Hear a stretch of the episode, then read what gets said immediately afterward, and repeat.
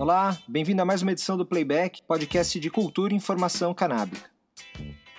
Nesse programa a gente traz um papo com a Queca, que é a presidente da CUCA, Associação Cultural Canábica de São Paulo. A gente aproveita para mandar um abraço para todo o pessoal da CUCA, especialmente para a Queca, para o Gabriel e para a Júlia, que nos receberam num domingo chuvoso, mas feliz, logo antes da assembleia da associação. Os recadinhos básicos antes da gente passar para o papo. A gente está no Twitter e no Facebook, só procurar Playback Podcast. E para ouvir, a gente está nos principais agregadores de podcast: Google Podcast, Apple, iTunes e também no Spotify, que é o mais fácil para muita gente, inclusive para divulgar. Todas as referências citadas, links de notícias e avisos de novos episódios, além das redes sociais, você pode acompanhar em playbackpodcast.com. E a gente está com uma campanha no Apoia-se, apoia.se barra playback, lembrando sempre, playback com E, onde você pode contribuir com o podcast a partir de R$ reais mensais. A gente aproveita para agradecer os primeiros apoios que a gente teve desde o lançamento da campanha no último programa. Sem perder muito tempo, vamos para a entrevista.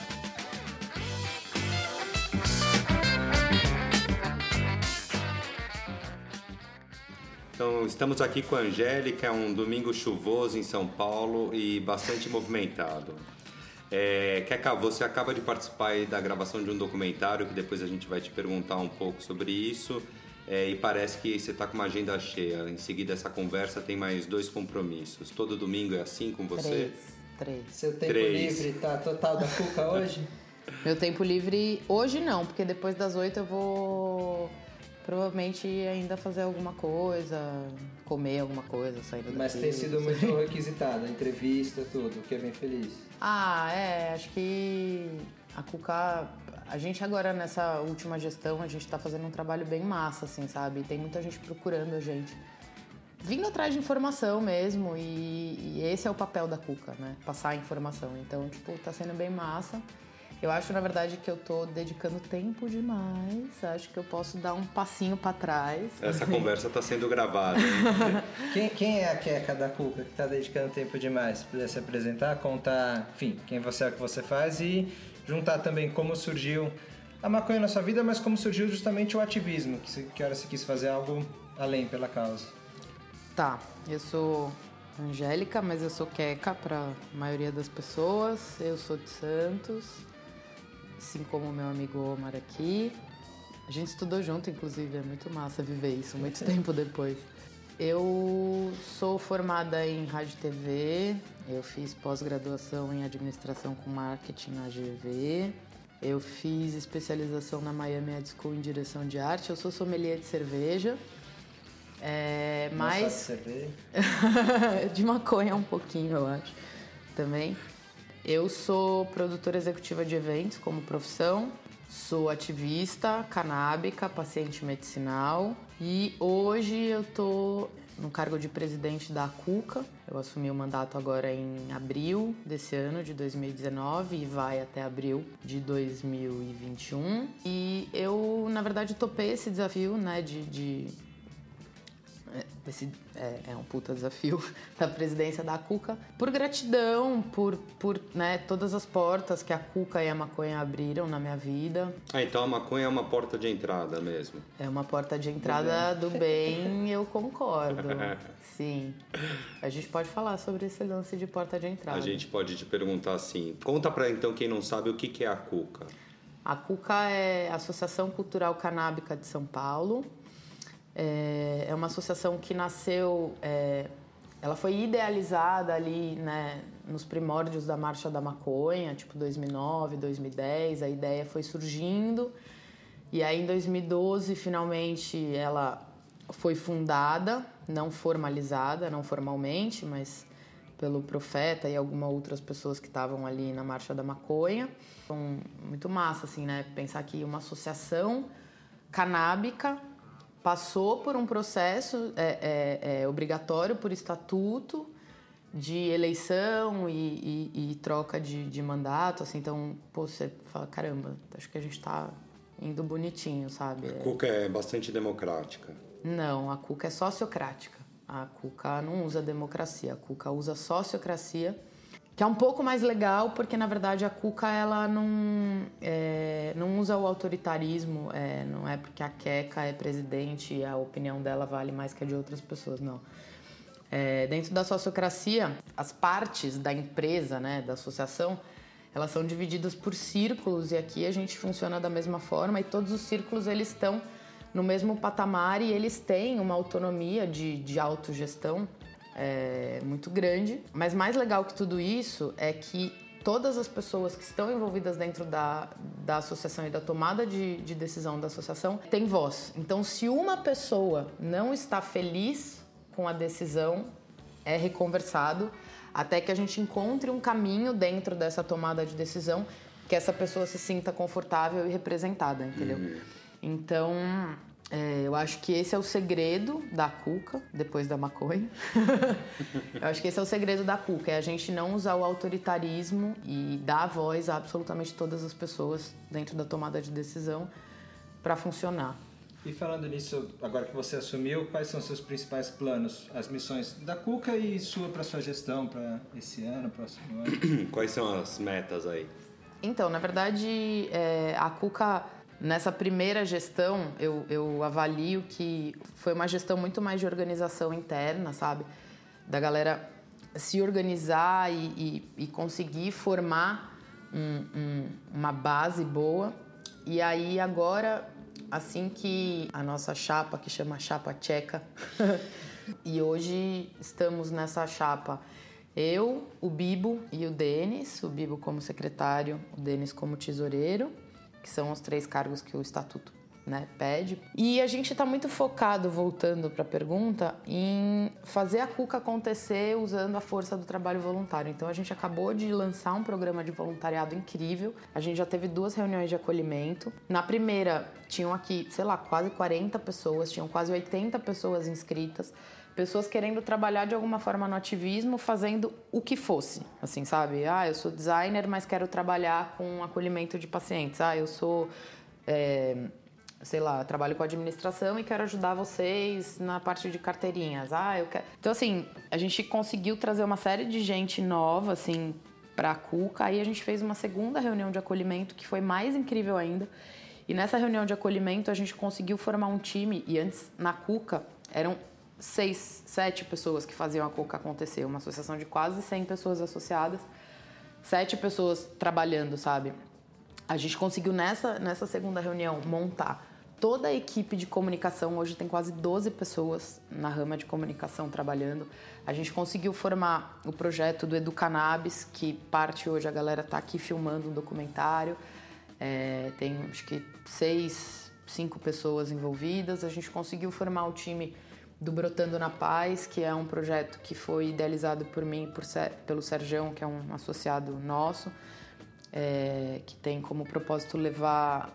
O propósito, a visão, na verdade, é, é o reparo social na periferia, assim, sabe? É, reparar todo esse dano que a galera causa ou seja comprando maconha, ou seja a polícia lá dentro, ou a injustiça social, é.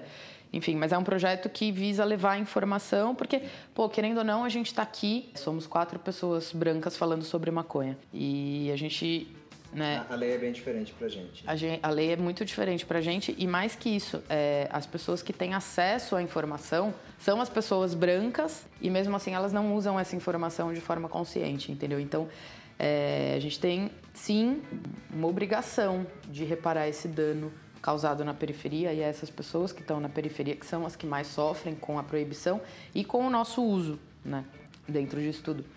Uh, então a gente formou a equipe de trabalho também do Brotando na Paz. E a ideia é a gente continuar com esse propósito da Cuca, né, disseminando informação mas acho que agora a gente está com uma estrutura né, e até com recurso humano suficiente para isso, para desenvolver todos esses projetos. E uma coisa que eu quero muito é encontrar alguém daqui um ano e meio para poder passar o bastão. Eu gostaria muito que essa gestão ela sirva de inspiração para outras pessoas quererem formar chapas e dar continuidade ao trabalho da Cuca, sabe? Eu ficaria muito feliz se a gente chegasse no fim de 2020 e a gente tivesse pelo menos duas chapas, assim. Você falou em chamar gente, bastante vezes, gente interessada em participar. Então acho que seria um momento bom de você, enfim, convidar as pessoas a, a se associar à Cuca contar como, de que forma a pessoa se associa e relacionando isso, porque é importante um usuário, um entusiasta da causa, um ativista, se associar a uma associação uh, canábica. Acho importante a gente falar uma coisa que eu ainda não falei aqui, que é o seguinte, a Cuca ela é uma associação sem fins lucrativos, né? Todo mundo que trabalha na Cuca, mesmo as pessoas que têm mais responsabilidade, que no caso somos eu, Bibo e Denis,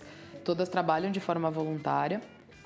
É, mas isso não significa que a Cuca ela não tenha despesas, né? A gente tem uma despesa com sede, a gente tem despesa com contador, a gente tem é, despesas bancárias, uh, impostos, enfim. É... Mas a gente tem despesas e essas despesas precisam ser pagas de alguma forma. Então, a importância da associação é que hoje a Cuca ela é mantida somente por, ela é subsidiada somente pelo valor da anuidade que as pessoas pagam é, 240 reais por ano divididos em 12 meses, né? Dá para dividir, então fica 20 reais por mês. E essa grana é a grana que a gente usa para fazer tudo acontecer. E quando eu falo assim aqui sobre o programa de voluntariado, tem gente que fuma maconha e que né, tem essa disponibilidade ou essa possibilidade ou esse privilégio de poder vir aqui, botar a cara e falar vou trabalhar pela maconha. Tem gente que não, tem gente que, né, o que o trabalho que ela tem, que é de onde ela tira a grana para viver, infelizmente a maconha não tem uma boa entrada, então ela não consegue ser ativista, enfim. Então, só de você se associar e contribuir com essa grana, de certa forma você está apoiando o trabalho da Cuca. Então, é muito importante. Para se associar é super simples. E os benefícios, assim, a gente entende que o maior a maior riqueza da Cuca é esse networking. Eu, pelo menos, percebo, assim, que muito maconheiro, muito maconheira frustrado, assim, sabe? Queria poder falar mais abertamente sobre maconha, o que queria, sei lá, quanto na festa de família a galera tá enchendo a cara tomando caipirinha ou cerveja e não pode. Então, assim, o que eu acho mais legal aqui da Cuca é, é que é um espaço de acolhimento, sabe? É, mas falando especificamente de benefícios, a Cuca, ela tem uma rede de parcerias, então a pessoa que se associa ela tem descontos com marcas parceiras. A gente tem os encontros bimestrais, que são os encontros das pessoas associadas.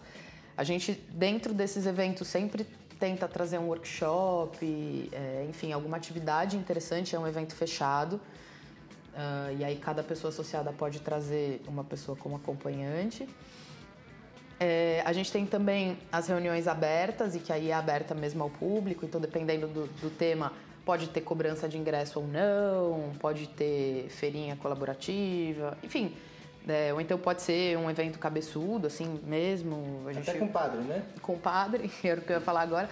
Maconha em Família, a última a gente fez com, com o padre Ticão, que é um padre super ativista, ele é um líder comunitário lá da Zona Leste, que inclusive foi ameaçado. É importante a gente trazer é, e ressaltar aqui a importância do trabalho que o padre está fazendo lá na Zona Leste, naquela comunidade. Ele foi um cara que permitiu o acesso né, à informação e a, a, a galera daquela comunidade, muita gente sendo beneficiada por isso. Enfim, foi um dos temas dos nossos eventos abertos, Maconha e Família com o Padre Ticão. E a ideia desse evento aberto é muito massa. É isso, é você trazer a sua família cabeçuda, preconceituosa, para dentro de um ambiente e assim, enxergar que esse ambiente não é feito por zumbis, não é feito por pessoas malucas, não é feito por é, é, pessoas alienadas e, enfim, é, a gente é um monte de gente legal pra caramba, é uma puta família incrível. A gente tem o nosso grupo de WhatsApp, que é um lugar, assim, de troca diária. Então, pô, tem 100 pessoas ali com o mesmo propósito que às vezes querem dividir. Meu, eu cheguei em casa agora, minha mãe, não sei o quê. Ou, putz, tô com uma prima, assim, assim, alguém consegue me ajudar. Enfim, é uma rede mesmo de troca. A gente tem também dois braços que foram recém-lançados na Cuca, que são as ramas de parceria jurídica e, e medicinal. É, que a ideia é a gente a, a, gente percebe que tem muita gente precisando de ajuda, muita gente precisando de informação. A gente, embora não seja uma associação medicinal, a gente é uma associação cultural, a gente entende a importância do medicinal não só pela solidariedade, mas porque eu entendo também que o medicinal é um caminho da legalização, é por onde a gente vai conseguir legalizar. Então, a ideia é a gente fazer uma curadoria de todos os médicos prescritores do Brasil, entrar em contato com cada um deles. Então, você atende? Então, mas você fala que atende, você já atendeu? Você sabe como é? Quais documentos você precisa emitir? Quanto é a sua consulta? Você toparia fazer é, um valor menor, um dia da semana, um período. Ah, todas as quintas-feiras pela manhã eu vou atender por um valor reduzido. Uhum. Sei lá, o Dr. Remo já está fazendo isso lá na igreja, inclusive todas as quintas-feiras no período da manhã. É, enfim, é a gente conseguir fazer esse mapeamento de, de médicos e qualquer pessoa que precise desse acolhimento, na verdade, já vai ter ali um banco de dados, já vai conseguir acessar o médico, saber valor de consulta, papapá, se aceita plano, se não sabe, o médico já vai saber todo o procedimento de como prescrever e tal. Aí a gente vai dar esse apoio de como faz a solicitação para a Anvisa, que também é super simples, é só upar os arquivos lá no site da Anvisa. E por fim, né, um sonho, acho que ainda um tanto distante, mas a gente tem uma parceria com a Reforma de tentar começar a soltar pedido de subsídio de, de canabidiol, de THC para o SUS, sabe? De falar, então, tem um monte de gente aqui precisando de remédio e não tem cinco pau por mês para importar isso aqui. SUS, uhum. paga aí. Mas é porque é ignorância também, né? Que é, é não querer fazer o caminho mais simples de produzir aqui, muito mais barato e, É, é, na verdade, esse papo é um papo mais sério, né? Porque a gente não produzir aqui, de fato, plantar maconha não é difícil. Pelo contrário, é simples. É uma planta que precisa de cuidados, ponto. E aí você tem ali é, remédio para um monte de gente que é super fácil de extrair também, sabe? É, isso não. Hoje, o que a Anvisa está fazendo é uma puta de uma sacanagem, na minha opinião, porque eles estão querendo criar, cagar uma série de regras, sabe? Para a galera produzir óleo. Ou seja, ela está permitindo o acesso à produção de óleo somente para as indústrias farmacêuticas, que é exatamente a indústria filha da puta que luta contra a gente na legalização, sabe? Tipo, a indústria farmacêutica quer vender remédio, a maconha vai destruir a indústria farmacêutica. Então, o plano que eles estão fazendo é assim: qual é a forma da maconha não destruir a gente? A gente dominando a produção de óleo.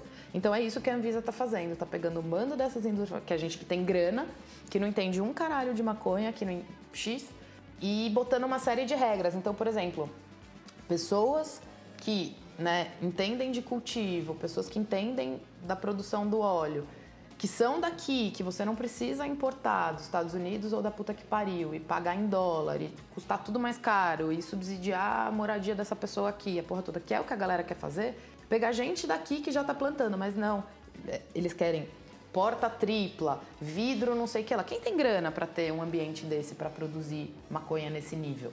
Não tem, sabe? Então, de novo, quem está querendo é, é, legalizar é quem estava até agora querendo proibir porque ganha com tráfico, sabe? Então, de novo, eu reforço a importância, assim, sabe, da união das associações e, e a gente mostrar que existe um trabalho sendo feito já. Abrace aqui né, na Paraíba enfim, a Abrace é a única associação hoje no Brasil que tem é, habeas corpus para cultivar e para produzir óleo. Uhum. É, seria um sonho se outras uh, empresas, porque assim, essa parada do monopólio eu acho que as pessoas sobem um pouco para a cabeça. Entende? E aí eu, é, eu já começo forem... a questionar, mas... E como é que você está vendo a questão da, do consumo adulto da maconha para os próximos anos no Brasil? Você acha que esse também é um campo que a gente vai avançar ou você acha que a expectativa aí o, no curto prazo nesse, durante esse governo vai ser se avançar medicinal já vai ser um, é, já alguma parece coisa. ser um milagre, mas o então, eu, eu tô tentando, isso é um exercício que eu tô fazendo na vida, mas com o Bolsonaro no poder é um exercício que eu tô tentando fazer também, que é tentar ver o lado positivo dessa merda. É, a gente eu acho que as pessoas elas estão é, de certa forma saindo um pouco desse estado de hipnose.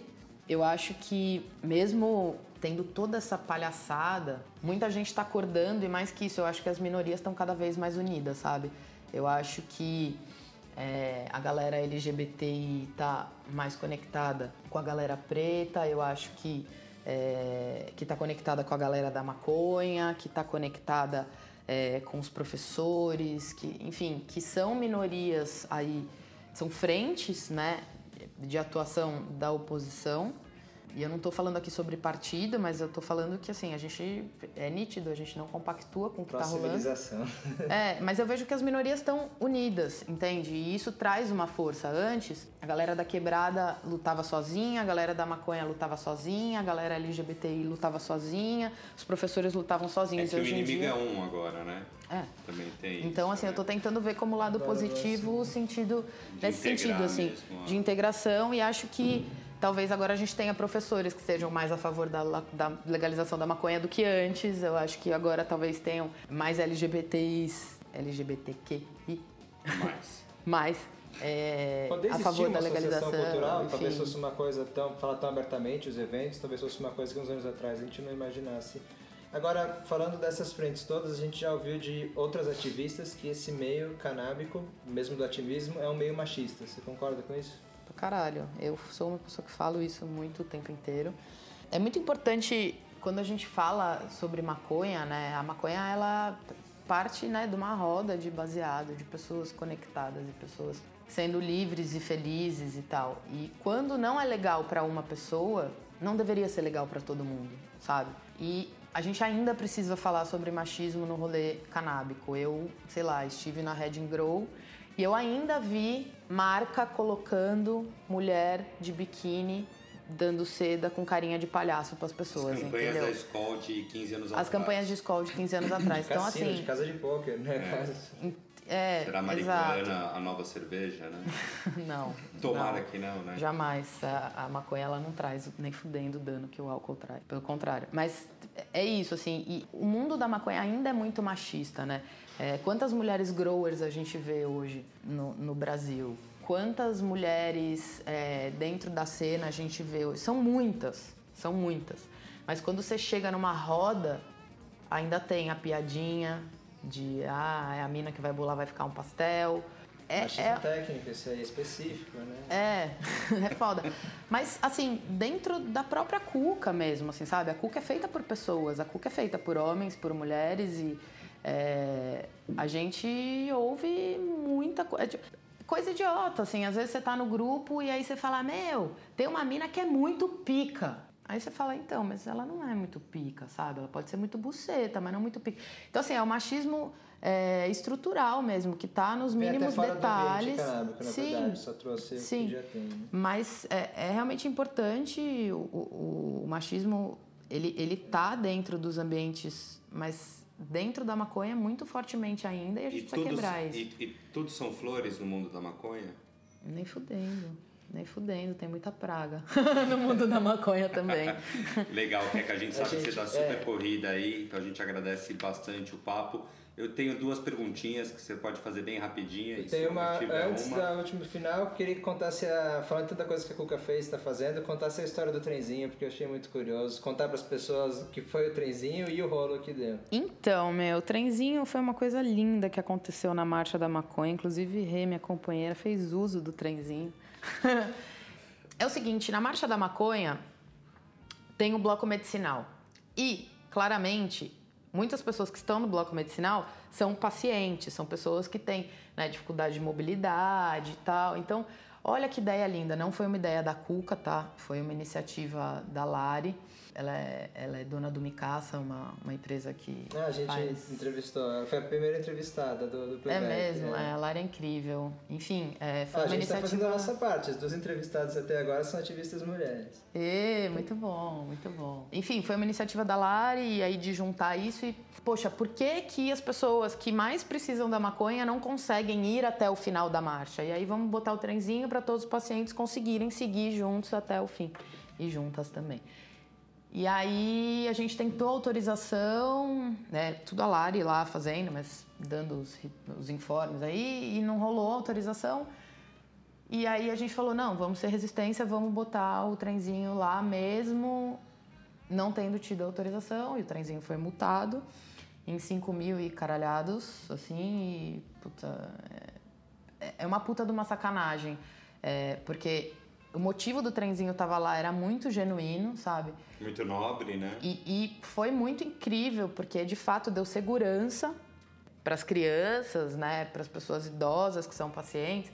E aí, o Porta Nova, que é um associado nosso que infelizmente deixou a gente aí tem uns três meses, que estava também numa condição bem difícil já, ele fez questão de ir na marcha, foi no trenzinho. E aí a gente tomou essa multa, tentou recorrer, não conseguiu, e aí rolou de novo a força da maconha, né? A gente conseguiu arrecadar a grana super rápido, mas ainda falta um tantinho, então tem, tem um link de uma vaquinha para completar aí os mil e poucos reais que faltam. Os meninos vão deixar aí no, no link. Então, para encerrar, duas perguntas. O que tem no seu chavador hoje? Eu estou pensando, é aquela que eu... É uma strain, que eu não posso falar de onde ela vem. ela é uma cruza de um amigo, um grande grower que está no Uruguai, o Rico. Ele é do um site muito, de um canal muito massa, chama Grow Know How, muito massa aí para informação e tal. Inclusive é uma das dicas que eu, que eu ia dar no site do Rico, o canal do Rico, que chama Small, é uma cruza dele que tem como objetivo ser uma automática de rápida colheita e, e, e que ela fique pequena, né? Ela é small. Perfeito. E ela é bem chapeze. Não compre. Não compre maconha. não fortaleça. Não é começar a falar sobre não compre, eu vou, vou falar mais. É, a gente tá bom, vai ter outros, outros papos. A gente agradece bastante a participação da Queca da Cuca. Queca da Cuca. E voltaremos a falar outras vezes. E convidem pessoas outras da Cuca para falar. Eu acho muito importante é, ressaltar que a Cuca é feita por algumas pessoas, é, ainda bem. E acho importante outros pontos de vista. E, e onde as pessoas se informam da Cuca, por fim, claro, jabá, a gente vai pôr os links, mas se quiser chamar as pessoas, Facebook, nosso Instagram, site, Instagram. É, o nosso Instagram hoje é nosso principal canal de comunicação, a cuca.sp. E é isso, a gente tem uma equipe legal que responde perguntas no Instagram, então... Fora isso, tem o nosso site, mas o Instagram é, é o mais legal. Fechou. Legal, Cuca Brigadão. Cuca, Cuca Brigadão.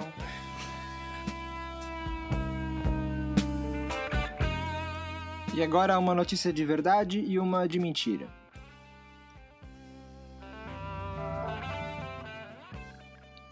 Plantações na Espanha são descobertas em transmissão esportiva.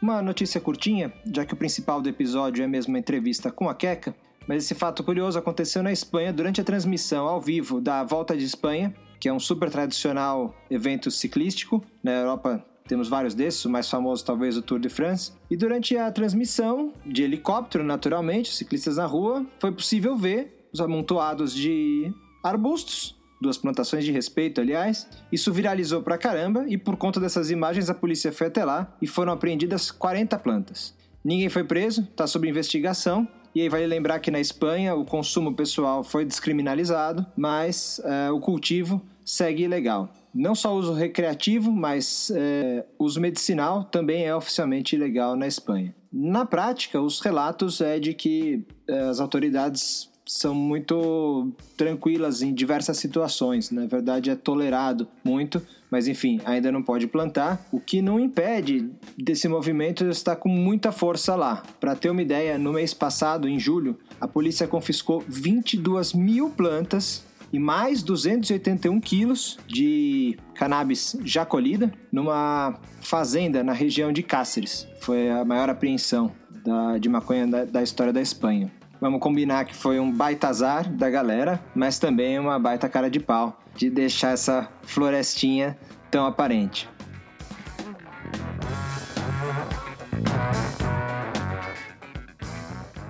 Fake news. KLM serve Space Cake para passageiros em voo. É mentira. Essa notícia, entre aspas, rolou no Facebook de muita gente, mas é mentira. Não foi 1 de abril, foi de 24 de agosto, mas ficou bem fácil de pegar a mentira porque, segundo a falsa nota, o número do voo era o voo KL 420 de Amsterdã para São Francisco. Então, embora seja bem escrita e Comente que esse é um acidente comum em Amsterdã, de trocar bolinhos inofensivos por bolinhos felizes. Enfim, essa notícia é mentira. Se você curtiu por aí nas redes, a gente espera que você tenha se divertido, mas saiba que é mentira. E sendo mentira, não espalhe fake news. Agenda.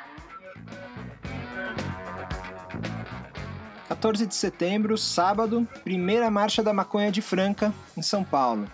No último episódio a gente divulgou sobre a Marcha da Maconha de Paraty e agora pela primeira vez Franca vai ter a sua marcha a partir das 4h20 no centro da cidade. Detalhes, horários e agenda completa a gente vai pôr no site o link do evento no Facebook que fica mais fácil. Caldo de cultura. Bom, a dica de um filme que a gente ainda não conseguiu assistir porque tá super difícil de achar. O filme chama Missão no Oficial, é um filme uruguaio de 2017. No Brasil saiu como Tragam a Maconha. Bom, saiu, mas não saiu, né? Como a gente falou. Em inglês é Get the Weed. São três diretores, é o Danny Bretchner, Alfonso Guerreiro e Marcos Hatch. Ele é um pseudo-documentário, esse gênero que é muito legal quando bem feito. Não dá para saber quem está atuando, se os eventos são verdadeiros ou não, as reuniões. Bom, na história que o documentário, o pseudo-documentário, mockumentary, tenta passar como real, é criada uma Câmara Uruguaia da Maconha Legal. Então se passa assim que o Uruguai é, legaliza e vai iniciar a produção. Essa entidade, que não existe oficialmente, vai numa suposta missão aos Estados Unidos com o objetivo de conseguir 50 toneladas de maconha para suprir a demanda no Uruguai. Daí segue a participação deles em eventos da maconha nos Estados Unidos, reuniões com embaixadores do Uruguai, que não dá para saber se é verdade ou não, e claro, os problemas que eles passam a enfrentar com, com as autoridades. Afinal, na prática, eles estão tentando levar 50 toneladas de maconha para o Uruguai. A gente vai pôr o trailer no site e se alguém descobrir onde e como assistir, avisa a gente e conta se vale a pena. Dudu, e a música?